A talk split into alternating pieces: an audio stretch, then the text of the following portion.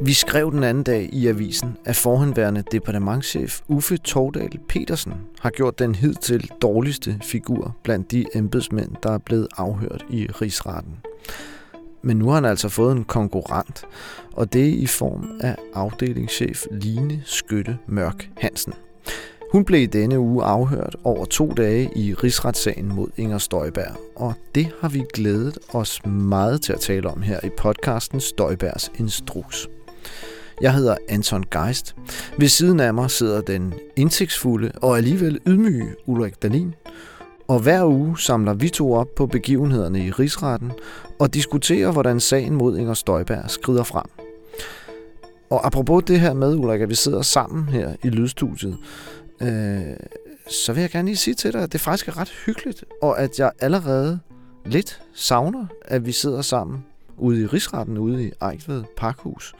Øh, det kan vi jo godt lige dele med lytterne, tænkte jeg. Ja. Det er jo sådan... Det er jo sådan set dig, der har fravalgt mig. Og ja, vi går kan vi sige til selve, selve... teatersalen, hvor det hele foregår. Du Ja, har vi- sat dig ud i sådan et lokale, hvor det hele bliver tv-transmitteret. Ja, Og til gengæld, så kan man sidde og snakke sammen, og småpluder, og måske have sit striktøj klart, eller et eller andet. jamen for så vidt er vi gået lidt hver til sit, men jeg synes, jeg har været den smarte. Jeg sidder derude ved siden af, i det, i det lokale, hvor det bliver tv-transmitteret. Jeg kan sidde og drikke kaffe, drikke vand, nemlig snakke lidt med de andre journalister, når der er et eller andet kedeligt. Jeg kan hurtigere komme ud og tisse også. Ja, det er rigtigt. Øh, Der skal du stå i den der øh, lange kø, som du bruger øh, store dele af pauserne på. Ja, det er mindre behageligt, det er rigtigt. Men øh, jeg vil så til gengæld sige, at ved at sætte sig derind, så får du nok alle de der goder, men til gengæld går du jo ligesom glip af det rigtige drama, ikke? Altså, du ser en transmission af drama, du ser ikke det rigtige drama. Nå, men jeg og det drama er måske et lidt stort ord, men altså... jeg ser det jo live. Men drama, Ulrik, det øh, bringer os vel tilbage til Ja, det gør øh, det. dagens afhøring, Unægteligt. fordi den var vel, øh, om ikke dramatisk, så i hvert fald spændende. Ja. Øh, fordi det her, det var en lille digression. Øh, dagens tema er jo afhøringen af afdelingschef Line Skytte Mørk Hansen. Og måske vi lige skulle begynde med at præsentere hende. Ja, hun er uddannet jurist, og hun har været chef for en afdeling, der hedder koncernstyring eller koncernøkonomi, og det var et antal økonomer, som stod for alt det praktiske i forbindelse med indkvartering af asylansøgere. Og Ja. dem var der mange af tilbage i 2015 og 2016. Og ja, sådan noget HR og økonomi på tværs af ministeriet, så vidt jeg har forstået. Og for så vidt var hun øh, vel nærmest en lidt fremmed fugl i sin af, egen afdeling øh, som, Som jurist. jurist, ja, det er fordi rigtigt. der øh, ifølge hende mest var økonomer der.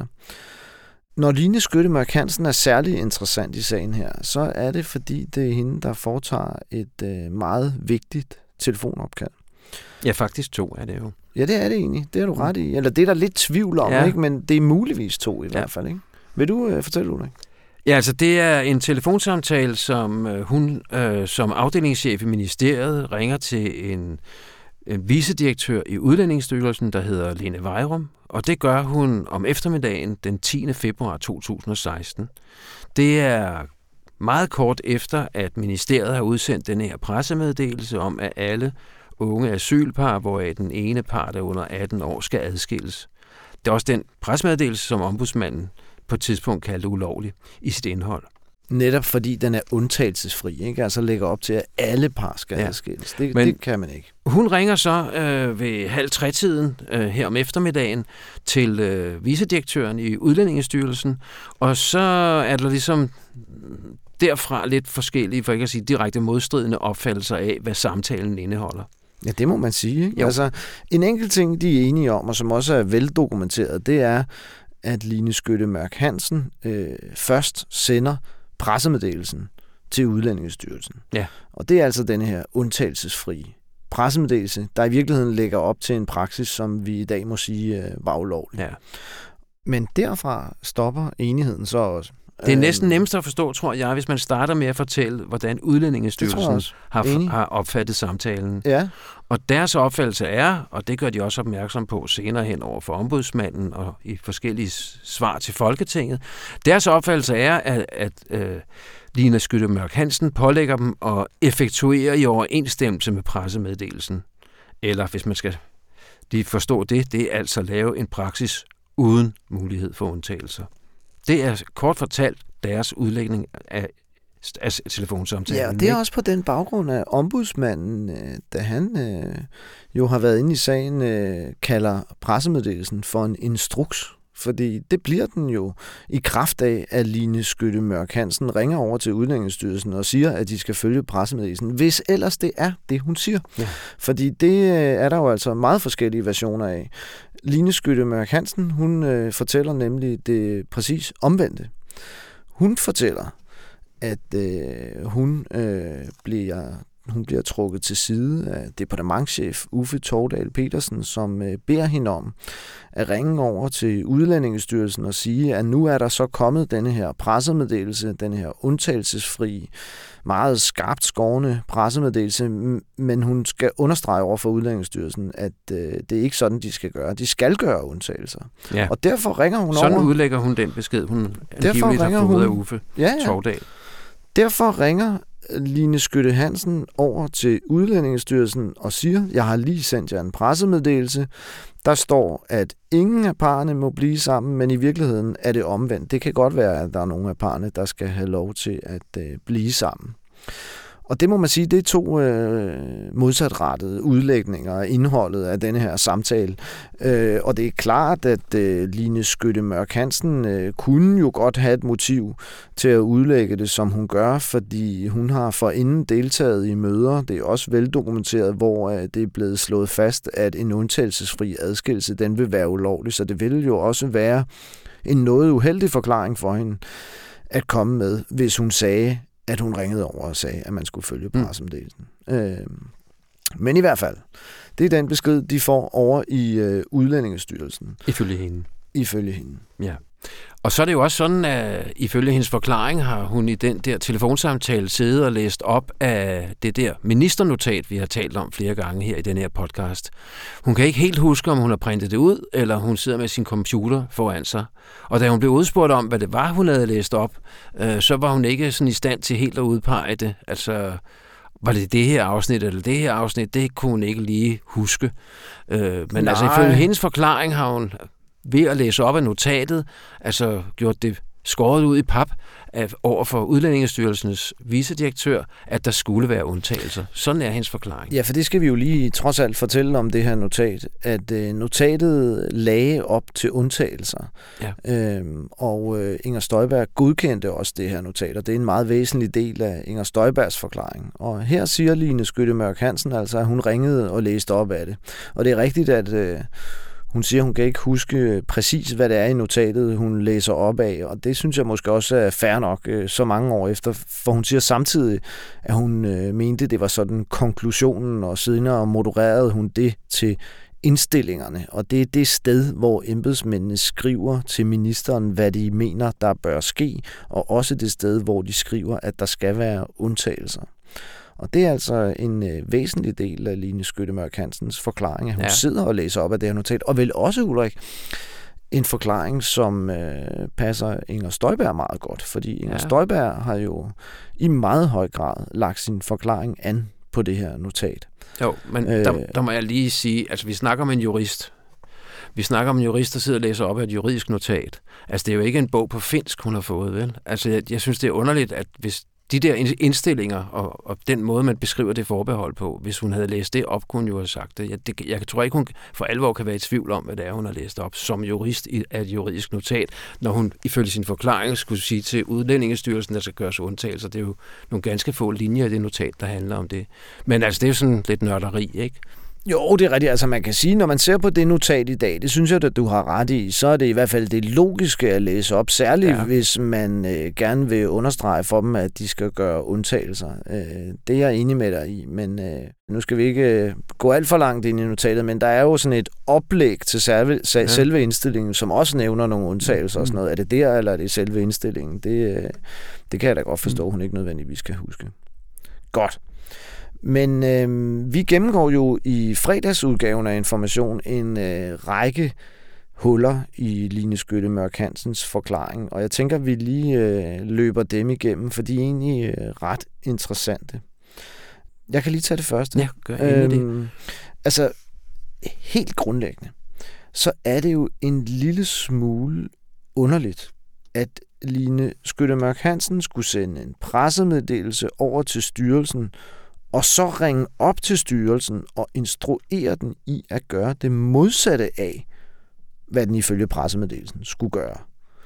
Og i hvert fald så øh, har vi talt om, Ulrik, at almindelig sådan embedsmandslogik vil nok tilsige, at man, øh, at man så i hvert fald noterede ned, at man havde ringet over og givet besked om at gøre det omvendte af, ja. hvad der stod i et dokument, som man lige har sendt til styrelsen. Det er en øh, grundlæggende underlig omstændighed ved ja. Line Skytte Mørk Hansens øh, Og det er jo forklaring. sådan en meget, meget sjov overgang til et andet hul i hendes forklaring, fordi der spiller netop sådan et embedsmandsnotits en vis rolle, ikke? Jo, det er Fordi øh, altså den anden deltager i samtalen, visdirektør Lene Vejrum for Udlændingsstyrelsen, hun har jo en fuldstændig anden historie, som vi har været inde på, ikke?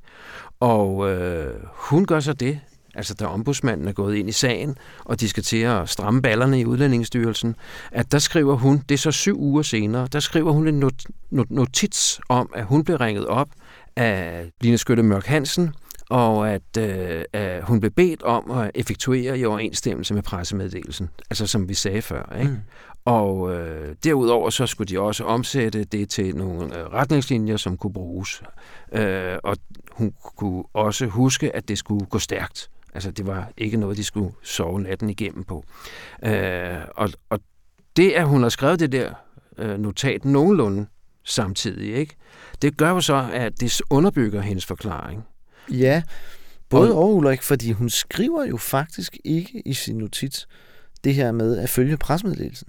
Det er noget, de skriver til ombudsmanden senere. Altså i øh, telefonnotatet, der skriver øh, Lene Vejrum mere noget med, at øh, styrelsen er blevet anmodet om straks at foranstalte, at øh, operatørerne af asylcentrene orienterer sig om de her nye retningslinjer. Men du har jo ret i, Ulrik, at øh, Udlændingsstyrelsen øh, skriver til ombudsmanden senere, at øh, de bliver i den her telefonsamtale med Line Skytte Mørk Hansen instrueret i at følge pressemeddelelsen. Ja. Man kan sige, at, at som en slags støtte for Lene Weimers version, kan man sige, at en af hendes kontorchefer, en der hedder Ditte Kruse Dankert, som vi også kommer til at høre mere om senere hen, at øh, hendes forklaring til Instrukskommissionen underbygger, at, øh, at øh, hun kom ind på, på Lene Weirums kontor, da den måske den nummer to samtale var i gang. Ja, det er sådan lidt uklart, ikke? Ja. Det, men sådan men, husker hun det umiddelbart. Ja. Og det hun i hvert fald husker, at der ligesom blev talt om, fordi den telefonen blev slået på medhør, det var, at det, var, det skulle gå stærkt, og det øh, var en hastesag og så videre. Ikke? Og bagefter, da de så fik snakket om de to kolleger der, hvad gik det her ud på, jeg så øh, forklarede, øh, hvad hedder det, Lene Vejrum, den samme version, at de altså havde fået den her besked, som der står i telefonnotitsen. Ikke? Ja, så der er jo sådan et mm. samtidigt støttevidende ja. der, ikke? Ja. I, forhold, i, i form af denne her kontorchef. Mm. Øhm, for det tredje, så øh, både modtog og afsendte Line Skytte Mørk Hansen øh, i tiden efter samtalen med Lene Vejrum øh, flere mails, som, øh, som ikke sådan tydede på, at hun skulle have sagt noget om, at styrelsen skulle gøre undtagelser i strid med pressemeddelelsen, men som for fleres vedkommende nok tværtimod indikerede, at styrelsen øh, havde fået besked om, eller mente at have fået mm. besked om, at de skulle gå i gang med at adskille samtlige par. Jeg ved ikke, skal vi lige prøve at dykke ned i en af dem, Ulrik? Vi sidder lige med vores øh, papir. Vi kan da lige øh, finde en af de mails. Ja, altså for eksempel her, ikke, der har vi øh, en mail, som øh, Lene Vejrum sender til øh, Mark Thorsen, Inger Støjbergs særlige rådgiver, Lykke Sørensen, en anden afdelingschef i ministeriet, og Jesper Gori, en kontorchef. Og den er sendt umiddelbart efter øh, hendes samtale med øh, Lene Vejum over for Udlændingsstyrelsen. Og der skriver hun sådan her. Har talt med Lene Vejum i styrelsen, og de har et møde i eftermiddag, hvor de går i gang med at planlægge processen med at få skilt de mindreårige fra de voksne, samlevende, skråstreg ægtefælder. De sætter det i værk så hurtigt de kan. De tror, at det i nogle tilfælde kun kan lade sig gøre med politiets hjælp. Sådan skriver Line Skytte Mørk Hansen altså. Og man kan sige, det er jo en lille smule underligt, hvis øh, hun netop øh, har ringet til Udlændingsstyrelsen med det formål... 10 minutter inden. 10 minutter inden, ja. ja. Med det formål at give styrelsen besked om, at de skulle huske at der skulle gøres undtagelser i strid med pressemeddelelsen. Det er der i hvert fald ikke noget i denne her mail, som hun sender som en orientering til andre i ministeriet, der peger på, at hun har gjort. Nej. Man kan tage endnu en øh, mail, som øh, hun modtager og videresender. Øh, Line Skyttemørk Hansen, det er igen fra Lene Vejrum, det er 16.40, altså 20 minutter i 5 om eftermiddagen, et par timer senere. Og der får hun besked fra Lene Vejrum om, at styrelsen nu har informeret operatørerne og varslet flytning af parerne. Og de har en bekymring om, at navnlig de mindreårige børn skal blive indkvarteret på centre med gode rammer og de er ved at danne sig et overblik over, hvilke centre der er mulige, og så kommer der øh, sådan en tilføjelse om, at hvis folk, eller asylparerne der, hvis ikke de følger øh, de beslutninger, der er ved at blive truffet, så kan de anmode om politiets bistand. Og den mail sender Line Skytte Mørk Hansen så en god times tid øh, senere til endnu, altså hele det der lag af, af mm. ledere, øh, i ministeriet. Og der er så vedhæftet en, en mail, som hun også fik fra, fra Lene Vejrum, og hvis man læser den, øh, så kan man altså se, at der vil blive varslet flytning i samtlige sager. Og hun blev så spurgt i rigsretten af anklageren Jon Lauritsen, om øh, hun ikke blev mærke i det, og så svarer hun sådan lidt afglidende, at, at det, ja, hun forstår det sådan, at det er hovedreglen, der er blevet meddelt ud, og, og at de skal adskilles. Og til sidst må hun så vedstå, at, øh, Nej, hun læste formentlig ikke, eller det er i hvert fald det, hun forklarer. Hun for, læste formentlig ikke den der øh, ved, vedhæftede mails. Som hun sendte ud til mange chefer i ministeriet. Ja. Og det, der altså er ved den vedhæftede mail, det er, at der står der helt specifikt, at samtlige par skal mm. adskilles. Mm. Så det er jo altså en undtagelsesfri praksis, de mm. beskriver mm. der. Og det er jo lidt underligt. Hvis hun lige har ringet over og sagt, jeg vil gerne lige understrege over for jer, I skal ikke begynde at forfølge en undtagelsesfri praksis, sådan som pressemeddelelsen øh, lægger op til. Hvorfor så ikke reagere, når man får en mail fra styrelsen, hvor det er helt klart, at de går i gang med en mm. undtagelsesfri adskillelse mm. af asylparen? Det er en lille mm. smule vanskeligt øh, Men jeg synes også, man kunne godt udvide den der bekymring for, hvorfor der ikke er nogen af de andre, der reagerer. Altså, det er jo jurister alle sammen, af dem, der får dem, måske undtagelse med af Mark Thorsen. Øh, men han har så skænket meget politisk tæft. Altså, hvorfor er der ikke nogen af dem, der kommer til at sige, hov, har vi ikke lige vedtaget et, et notat her i butikken, hvor der ligger op til undtagelse, hvorfor, det, hvorfor fremgår det ikke? Ja, det, og det er selvfølgelig klart, at det kunne jo udlægges sådan, at der måske var en bredere forståelse i ministeriet af, at det, det var præcis det, de skulle. Ja. Altså adskille samtlige par. Ja. Det kunne ja. være konspirationsteorien. Ja, altså jeg, vi skal nok også lige forklare, altså Line Skyttemørk Hansen havde også en pointe, fordi altså hvis... Øh, hvis Lene Vejrum øh, har ret i sin udlægning af telefonsamtalen, så står Lene Vejrum jo tilbage i den situation, at hun har fået en ulovlig ordre. Ja, ifølge Instrukskommissionen endda en klart ulovlig ordre. Øh, og der kan Line Skytte Mørk Hansen jo ikke forstå, at hvis det skulle være tilfældet, at hvis det er sådan, de har forstået det, hvorfor gør de så ikke noget for at sikre sig, at de har fået rigtig besked? Altså, hun opregner forskellige øh, muligheder, som øh, Lene Vejrum kunne have gjort. Hun kunne have bedt hvad hedder det, om at få det bekræftet på en mail. Hun kunne være gået til sin mm. egen chef, Henrik Grundet. Øh, hun kunne være gået til departementchefen Uffe Torgdal Petersen, til Løkke Sørensen, kronjuristen i udlændingeafdelingen. Hun kunne være gået til Line Skytte Mørk Hansen selv. Øh, og hvorfor ringer hun ikke øh, til Løkke Sørensen, som er en gammel kollega og, og, og samarbejdspartner osv., ikke? Og sådan opriser hun forskellige ting, og der synes jeg faktisk, hun var, det har hun noget at have i, fordi hvis det var tilfældet, hvorfor satte de ikke med det samme fødderne i, eller bad om at få uddybet, at du er helt sikker på, det du nu beder os om, at det skal vi gøre, ikke? Ja, Bestemt. Det er en underlig omstændighed. Man skal selvfølgelig så også tilføje, at de gør jo det i Udlændingestyrelsen, at de forsøger at vente med at adskille de par, hvor de tænker, det vil føre til ja. åbenlyse ulovligheder, og samtidig forsøger de jo over for departementet at få lov at gøre nogle undtagelser og forelægge nogle af de værste sager, så de foretager sig jo noget, som ikke er i helt i overensstemmelse med pressemeddelelsen i hvert fald. Men øh, gør de nok? Det må man vel i bagklogskabens lys sige, nej, det gør de ikke. Det gør de da og det i hvert fald er, ikke det har Line Instrukskommissionen. Nej, nej, bestemt, og det har Line Skytte Mørk Hansen da ret i. Altså, der har de da åbenlyst et forklaringsproblem. Mm. Der er også det, øh, den udfordring for Line Skytte Mørk Hansen, at øh, ombudsmanden jo øh, på et tidspunkt var inde i sagen. Og øh, han udbad sig forklaringer både fra ministeriet og fra Udlændingestyrelsen. Og øh, ministeriet de forklarede intet om, at der skulle have fundet den her telefonsamtale sted, hvor øh, Line Skytte Mørk Hansen skulle have gjort klart, der ikke skulle gøres undtagelser. De opholdt sig meget ved et andet møde, hvor øh, det skulle være blevet gjort klart, men ikke denne her telefonsamtale, hvor det for alvor skulle være blevet gjort klart. Og det er jo underligt, at ministeriet ikke nævner det over for ombudsmanden. Øh, ja, især fordi, at Line Skytte Mørk Hansen jo har sagt, at det var det var departementchefen, der bad hende om at gøre det. Fuldstændig, altså, ikke?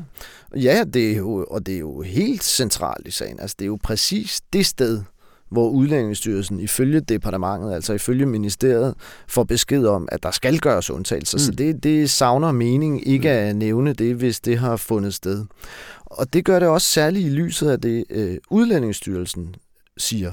Fordi Udlændingsstyrelsen svarer ombudsmanden det her med, at de blev pålagt af ministeriet telefonisk at effektuere i overensstemmelse med pressemeddelelsen. Og det får ombudsmanden jo tilsendt, og for inden har det været omkring Line Skytte Mørk Hansen. Ja. Hun har øh, set, øh, eller hun har i hvert fald haft mulighed for at se både Udlændingsstyrelsens svar, hvor der står præcis det modsatte af, hvad hun siger, der har fundet sted i den her telefonsamtale, og ministeriets svar, hvor de slet ikke nævner øh, det, hun hævder, der er mm. foregået i telefonsamtalen. Og alligevel gør hun ikke noget Nej, det er jo også et for mysterium, ikke? at korrigere det. Øh, ja, altså hendes egen forklaring er vel, at det, det er hun ikke rigtig øh, opmærksom på på det tidspunkt. Og først senere går det op for hende, hvad der egentlig er blevet skrevet til ombudsmanden, og der er toget kørt, der, der er det for sent.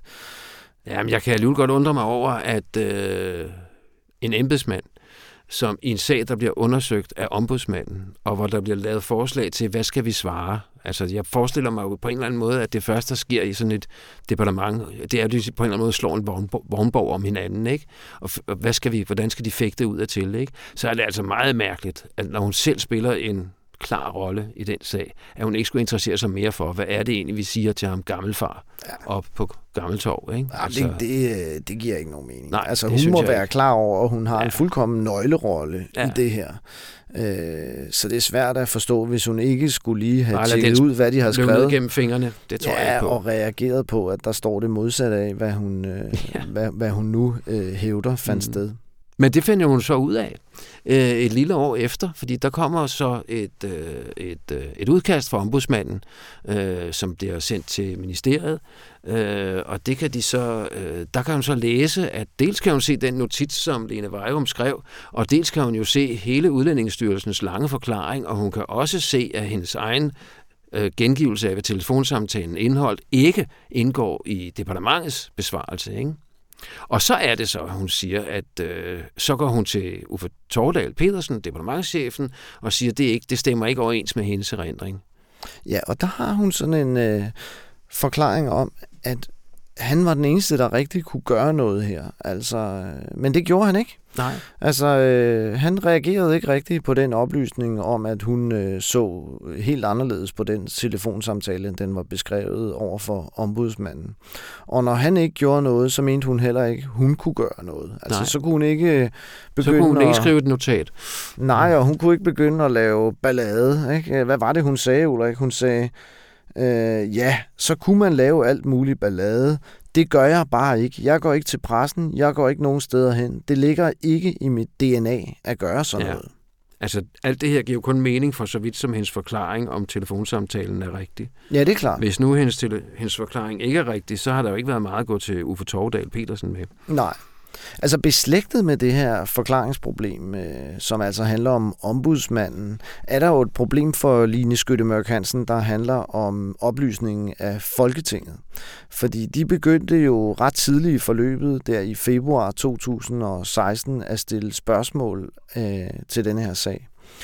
Og øh, de spørgsmål modtog øh, Line Skytte Mørk Hansen kopier af. Øh, ja. Hun skulle ikke godkende det. Det blev det i udlændingeafdelingen, hvor øh, husjuristerne ligesom sad, men hun modtog dem altså i kopi. Og i de her svar, der blev ordningen også beskrevet som undtagelsesfri i de første af svarene, før man ændrede kurs. Og det er jo igen underligt. Hvis det er rigtigt, at hun ved, at hun har ringet over til Udlændingsstyrelsen og sagt til mm. dem, at ordningen skulle ikke være undtagelsesfri, så skulle man tro, hun havde reageret, når hun så beskrevet i Folketingssvar, at ordningen var undtagelsesfri. Og når hun ikke gjorde det, så sad hun jo overhørig, at Folketinget fik forkerte oplysninger. Ja. Det er rigtigt. Men det kunne hun ikke rigtigt. Der faldt hun ligesom tilbage til en, en forklaring, hun brugte rigtig meget net. Det kunne hun rigtig, ikke rigtig huske. Det kunne hun ikke rigtig huske. Det kunne hun ikke genkalde sig og så videre. Altså, hun havde meget svært hver gang, det begyndte ligesom at, at blive lidt varmt under hende, helt at genkalde, hvad der var sket, synes jeg. Undtagen omkring den der telefonsamtale, der er hendes gengivelse klokkeklar, altså, og meget ud, udfoldet og så videre, ikke? Jo, altså der var også et element, som jeg lige umiddelbart husker det, der handlede om, at hun, det var for stor en sag simpelthen at komme over til Folketinget og sige, I har fået forkerte oplysninger. Ja, ja. Øh, ja men altså, men det, det, er var... jo, det er jo så først i det, de har fået dem. Hun kunne jo mm. have stoppet de oplysninger, inden ja. de kom til Folketinget. Ja. Men, men efter de er kommet til Folketinget, ja. så synes hun ikke, at, at hun kunne være den, der lavede så meget ballade, som det rigtig nok jo ville ja. give, ja. hvis man i en sådan profileret sag som denne her kom over og sagde, ja. hov, I har fået øh, forkerte oplysninger. Ja. Men hun øhm. var ikke typen, ifølge hvad hun sagde, som skrev nej, nej. notater og den slags. Hun sagde dog, at hun havde en eneste gang i sit liv skrevet sådan en slags livsforsikring. Nej, hvor var det spændende, var? Ja. Hun sagde, at det var en sag, hvor den var ligesom helt galt over i Udlændingsstyrelsen, ikke? Jo. Ej, den gad vi godt finde ud af, ja, ja. ja det var for en sag. Ja. Hvad hedder det? Øh, når vi lige er ved øh, Line Skytte Mørk Hansens øh, egne forklaringer, så synes jeg lige, vi skal løbe dem igennem en gang. Altså, ja. nu har vi været omkring noget af det, men altså, en anden del af, af hendes forklaring på de her ting, som anklagerne jo også borede en del rundt i, det var, at hun ikke altid læste mails og dokumenter, som hun ikke behøvede godkende, men bare fik til gennemsyn. Mm. Altså, så, Man så, må også sikkert medgive, at der kan være rigtig, rigtig mange Bestemt. mails, der flagrer rundt i sådan Bestemt. et kæmpe system der. Ikke? Og omvendt må man sige, at lige præcis den her sag, som hun ja. må have tænkt, hun spillede en nøglerolle i, kan det undre lidt, ja. at hun ikke uh, sørgede for at læse med på. Jo, man må bare tænke det der ind i det. Nogle gange får jeg den opfattelse der. De aner jo ikke, hvad det her bliver til på det tidspunkt. Nej, det har du ret i, Ulrik. Det er en altså, væsentlig altså, det, er, det er ligesom at forstå 2. verdenskrig, mm. hvad hedder det, baglæns, om mm. man så må sige. Ikke? Mm. Mm. Mm. Hun fortalte også, at, øh, at hun kun i sådan øh, meget beskedent omfang blev inddraget i svarene til ja. ombudsmanden af Folketinget, og det ja. øh, er jo heller ikke forkert. Altså, øh, man kan se, at det er noget, udlændingeafdelingen primært har stået ja, for. Ja. Øh, Men det brugte hun jo så også til at forsvare sig med, ikke? Jo, det, det er det, jeg sige. mener. Vi er ja. ved hendes forsvar. Altså, det er, det er en del af hendes forsvar at sige, jeg blev ikke rigtig inddraget ja. i det der. Øh, hun fik så øh, tingene i kopi og reagerede ikke på det, men det er i hvert fald ikke hende, der ligefrem har formuleret de ting, som er i øh, strid med hendes egen øh, forklaring. Nej, det jeg mente med det var, det var, at hun masser af gange jo henviste til, det var det lå under øh, det, hvad hedder det, juristerne i øh, udlændingeafdelingen, og det var ikke noget, som økonomer i koncernøkonomi kunne svare på og Nej, så videre. Præcis, de kunne komme præcis. med nogle tal og noget input, og hvor mange centre, og hvorhen, og hvad de hed, og sådan noget der. Ikke?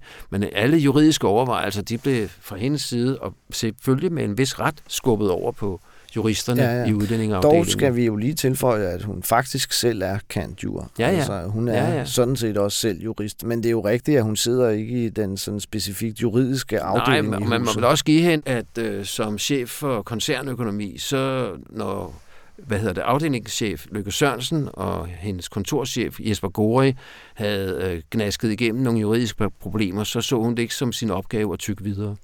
Nej, nej, og så er der selvfølgelig nogle tilfælde, hvor der står noget, der er i åbenlys modstrid med det, hun hævder, hun har sagt til Udlændingsstyrelsen, ja. og der kunne hun jo godt have råbt op. Ja.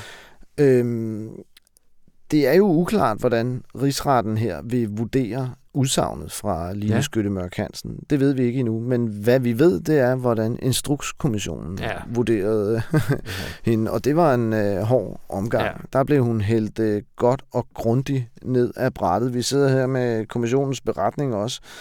Øhm, hvad hedder det? Øh, på baggrund af den... Øh, blev hun også øh, fritaget fra tjeneste i ministeriet. Øh, ifølge vores oplysninger, så er hun nu tilbage i ministeriet øh, som afdelingschef, øh, i hvert fald af titel, men uden et øh, egentlig medarbejderansvar, så vidt jeg forstår, eller i hvert fald uden et egentlig ansvarsområde i ministeriet. Som afdelingschef. Ja, ja. Øh, så hun har altså ligesom beholdt sin position og sin ja. løn, men ja. øh, ikke sin funktion. Ja, ja, ja. ja. Men vi kan lige tage nogle af de der ting, ja, som kommissionen sagde. Ikke? Altså, de øh, fandt jo ud af, at der, som de skrev, der foreligger et eneste begivenhedsnært dokument, der støtter hendes forklaring om, at samtalerne havde det indhold, som hun altså har sagt, nemlig at hun altså gjorde opmærksom på undtagelserne og så videre. Og det er jo vildt nok, ikke? Mm. Ikke et eneste mm. begivenhedsnært dokument, der mm. støtter mm. hendes forklaring, og tværtimod mm. er der jo en del mm. øh, dokumenter, der modsiger den. De ja. skriver også øh, her, ikke, øh, efter en samlet vurdering, så mm. mente de er fuldstændig at kunne sidesætte hendes forklaring. Og så bemærkede kommissionen, at den ikke kunne, citat, pege på forhold, der giver anledning til nogen rimelig tvivl om dette bevisresultat, der således efter kommissionens opfattelse må kunne lægges til grund med en meget høj grad af sikkerhed. Og det, de altså lagde til grund, det var, at Line Skytte Mørk Hansen, fuldstændig i overensstemmelse med Lene Vejrums forklaring, mm. ringede over til Udlændingsstyrelsen og instruerede dem i at følge pressemeddelelsen, og altså stik imod, hvad hun selv forklarer. Og på det grundlag, øh, så øh, vurderede øh, Instrukskommissionen, at man ville kunne føre en disciplinær sag mod Line Skytte Mørk Hansen. Og de skrev, at hun har begået en forseelse af betydelig grovhed med sin aktive deltagelse i navnlig at have instrueret Udlændingsstyrelsen i at iværksætte en klart ulovlig administration og efterfølgende undladelse af at søge at bringe den klart ulovlige ordning til ophør. Ja, det var en voldsom salve, men man kan også lige bemærke, at da Line Skytte Mørk Hansen satte sig øh, i den stol, hvor vidnerne sidder, så sagde øh, retsformanden, højesteretspræsident Thomas Rørdam, at han var klar over, at hun havde en mulighed for en disciplinær sag, øh, så hun behøvede ikke at udtale sig. Og øh, det sagde hun så, hun gerne ville, og det er jo så det, vi har snakket om her. Ja, præcis. En enkelt ting, Ulrik, vi måske lige øh, også skal omkring, det er forsvarernes afhøring af Line Skytte Mørk Hansen. Øh, for de havde jo et par ting, og når jeg siger forsvarerne, så er det jo altså Inger Støjbergs forsvar, ja. for det er jo ikke Line Skytte Mørk Hansen, men alene Inger Støjberg, der er anklaget her i øh, rigsretten. Altså, de opholdt sig en del ved det her med, at Udlændingestyrelsen og Lene Vejrum burde have råbt op, sådan som du sagde, men ikke rigtig gjorde det. Det fik de ligesom Line Skytte Mørk Hansen til at gentage. Det var ja. åbenlyst og selvfølgelig ja. vigtigt for dem. Ikke? Ja. Det er jo sådan en meget smart måde, de spørger på. Jeg forstod, at du sagde sådan og sådan og sådan. Øh, kan du vedstå gengiver det? det? Gengiver, gengiver det din forklaring? Kan du bekræfte det? Og så det bekræftede hun så. Referat, referat, referat. Er det det, du mener? Ja, det er det. Og sådan noget. Det, ja, ja. Det, er jo sådan... det er det, vi journalister kalder lidt øh, ledende spørgsmål. Ja. Men, øh, men det var lige nødvendigt for dem at få Men de er jo så ikke journalister. Ja. Øhm, jurister. Der, der var også en anden, øh, synes jeg, ret væsentlig omstændighed, som de fremhævede, der handler lidt om, hvad vidste de egentlig i Udlændingsstyrelsen, øh, da de blev ringet op af Line Skytte ja. Mørk Hansen. Ja. Og der skal vi tilbage til notatet her. Ja, det skal vi. Fordi, øh, det kommer ikke udenom. Nej, det gør vi ikke. Altså, det her notat, Mm. Det åbnede altså for at gøre undtagelser, og det fremgik af notatet af en lovlig praksis, øh, den blev nødt til at indebære undtagelser. Og øh, det, der er interessant i den sammenhæng, det er, at sidst i januar 2016, der bliver notatet faktisk sendt til høring i Udlændingestyrelsen. Ja, med cirka samme indhold. Ja, men nogenlunde det indhold, ja. som altså er, at hvis ordningen skal være lovlig, øh, så kan det være nødvendigt at gøre undtagelser. Ja. Og det kan man sige, det betyder jo, at den viden også er plantet ja. i Udlændingsstyrelsen. De havde endda bemærkninger til notatet, da ja. de et par timer senere sendte det tilbage igen, ikke? Præcis, så de har altså læst mm. det. Mm. Øh, og der stod øh, i den mail, de havde fået fra departementet, at den skulle forelægges for ministeren i dag. Ja. Så de vidste godt, at det var ikke sådan ude i luften, de sad og skrev på det her. Præcis. Det var en ministerforelæggelse, ikke? Og det er selvfølgelig også værd at have med i betragtning, at de har set det, godt en uges tid før, at øh, de bliver ringet op af Line Skytte Mørk Hansen. Det ændrer selvfølgelig ikke på, at øh, de kan have forstået Line Skytte Mørk Hansen sådan, at øh, nu er det altså pressemeddelelsen, mm. der gælder, og ikke Færdig, længere ja. notatet. Øh, men ikke desto mindre må man sige, at det er en omstændighed, der også, øh, som sagt, er værd at tage i betragtning. Ja, og nu vi er ved øh, Støjbergs forsvar, skal vi så ikke også lige komme omkring, hvor alt det her, det stiller Inger Støjberg? Fordi det er jo altså som sagt hendes person, hele sagen drejer sig om.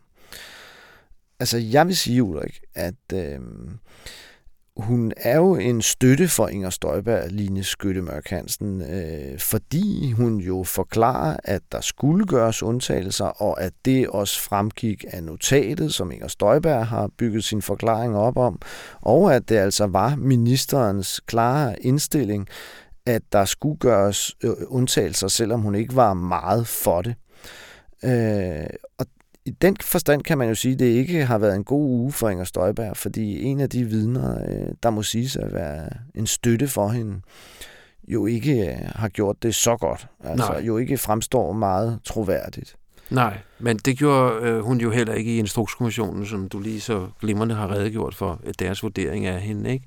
Nej, altså, nej hvordan det nu end forholder sig, så er hun en person, der er placeret et dårligt sted med en dårlig forklaring. Det må man sige, og der er, det er rimelig uændret, øh, hvad hun siger her i forhold til Instrukskommissionen, eller faktisk totalt mm. uændret. Ikke? Øh, og det er de samme forklaringsproblemer, ja. hun har her, som hun havde i Instrukskommissionen. Øhm, men altså, man kan så omvendt sige, tænker jeg også, at det er jo muligt, at det er Line Skytte Mørk Hansen, der har misforstået noget. Altså, nå, det, altså jeg ja. synes, der er en hel del, der tyder på, at Instrukskommissionen har ret, når de vurderer, at Line Skyttemørk Hansen ringer over og giver besked om, at man skal følge pressemeddelelsen. Det kan der i hvert fald være nogle gode grunde til at tro på.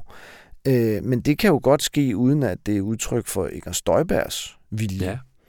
Øh, og man kan jo altså ikke nødvendigvis bebrejde Inger Støjberg, hvis en afdelingschef misforstår et eller andet. Ja. Øh, og det, det må man det jo kun få en halv fed vise at gå videre med fra sin departementschef, ikke? Præcis, som jo heller ikke lige frem gjorde øh, nogen god figur, og som man måske godt kunne mistænke for at have misforstået et eller andet på et tidspunkt mm. i, i denne her øh, komplicerede proces. Godt. Men øh, således vil jeg sige, at vi må være nået til afslutningen af denne uges episode af podcasten Støjbergs Instruks. Vi hedder Anton Geist og Ulrik Dalin, og hver uge samler vi op på ugens begivenheder i rigsretssagen mod Inger Støjberg og analyserer udviklingen. I næste uge, der er der igen nogle meget interessante afhøringer, for der skal kontorchef Jesper Gori udspørges. Og han er altså endnu en af, hvad skal vi sige, hovedrolleindehaverne i det her Nøglevidende person, ja. Ikke? Så sørg ja. for guds skyld for at lytte med. Må jeg sige en sidste ting på falderæbet? Altså, jeg vil jo lige, hvis der skulle være nogen lyttere, der har lyst til selv at se, hvad det hele går ud på. Der er altså ledige pladser så man kan bare komme ud, øh, måske kvart i ni, ved Ejkveds Parkhus på det gode gamle Christianshavn, og så kan man stille sig op i en lille kort kø, og så kan man komme ind, og så kan man selv ved selvsyn overvære alt det, vi sidder og fortæller Hvor er det en god ting at sige, Ulrik. Det har du virkelig ret i. Mm. Jeg har undret mig så meget over, at der ikke kommer flere, end der gør. Mm. Der er fri adgang. Ja. Og der er ledige pladser. Ja. Og det er Danmarks historie, der udspiller sig. Mm. Altså, nogle af, af afhøringerne har været lidt kedelige, men dem i denne her uge, de har da været spændende, synes jeg. Ja, jeg vil også sige, at bare fornemmelsen af showet, og selvom at vi ikke skal rejse os op og sætte os ned hele tiden, når de der 26 dommer kommer ind og går ud og sådan noget der, ikke? så er der en vis alvorlighed over det. Det kan man ikke se bort fra. Nej, og det er spændende. Yes, herligt. Godt sagt, Ulrik. Jeg vil lige færdiggøre det her med, at hvis du godt kan lide podcasten her, så skulle du læse, tage og læse vores artikler, og dem kan du komme til at læse, hvis du bliver abonnent på Information, så det kan vi da kun opfordre til. Men det her, det var altså podcasten Støjbærs Instruks. Du kan finde os i din foretrukne podcastafspiller. Podcasten er klippet sammen af Anne Pilegaard, og Rasmus Bo Sørensen er redaktør.